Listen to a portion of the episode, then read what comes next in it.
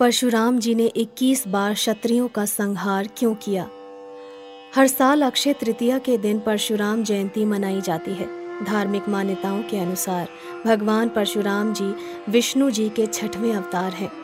परशुराम जी से जुड़ी कई कथाएँ प्रचलित हैं, जिनमें से एक ये है कि भगवान परशुराम ने क्षत्रिय कुल का 21 बार सर्वनाश किया था। परंतु यह बात पूरी तरह से सत्य नहीं है।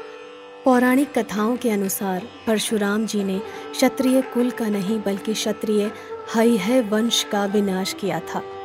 पौराणिक कथाओं के अनुसार हय वंश के राजा सहस्त्रार्जुन लगातार अपने बल और अहंकार के चलते ऋषियों और ब्राह्मणों पर अत्याचार कर रहा था।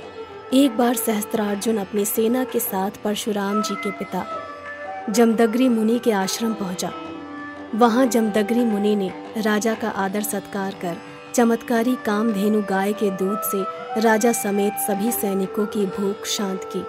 कथा के अनुसार कामधेनु के चमत्कार से प्रभावित होकर राजा सहस्त्रार्जुन को लालच आ गया और उसने भगवान परशुराम के पिता से उनकी गाय बलपूर्वक छीन ली जब इस बात का पता भगवान परशुराम को पता चला तो उन्होंने राजा का वध कर दिया। कहा जाता है कि राजा सहस्त्रार्जुन के पुत्रों ने अपने पिता के वध का बदला लेने के लिए भगवान परशुराम के पिता का वध कर दिया। पति के वियोग में भगवान परशुराम की माता सती हो गई। पिता की मृत्यु से क्रोधित होकर भगवान परशुराम ने प्रतिज्ञा ली कि वह इस वंश का सर्वनाश करेंगे। ऐसे में उन्होंने इक्कीस बार हय वंश का अंत किया। सिर्फ़ इतना ही नहीं, उन्होंने हय वंशी क्षत्रियों के रुधिर से स्थलत पंचक क्षेत्र के पाँच सरोवर भर दिए और पिता का श्राद्ध सहस्त्रार्जुन के पुत्रों के रक्त से किया। अंत में महर्षि ऋचिक ने प्रकट होकर परशुराम को ऐसा घोर कृत्य करने से रोका।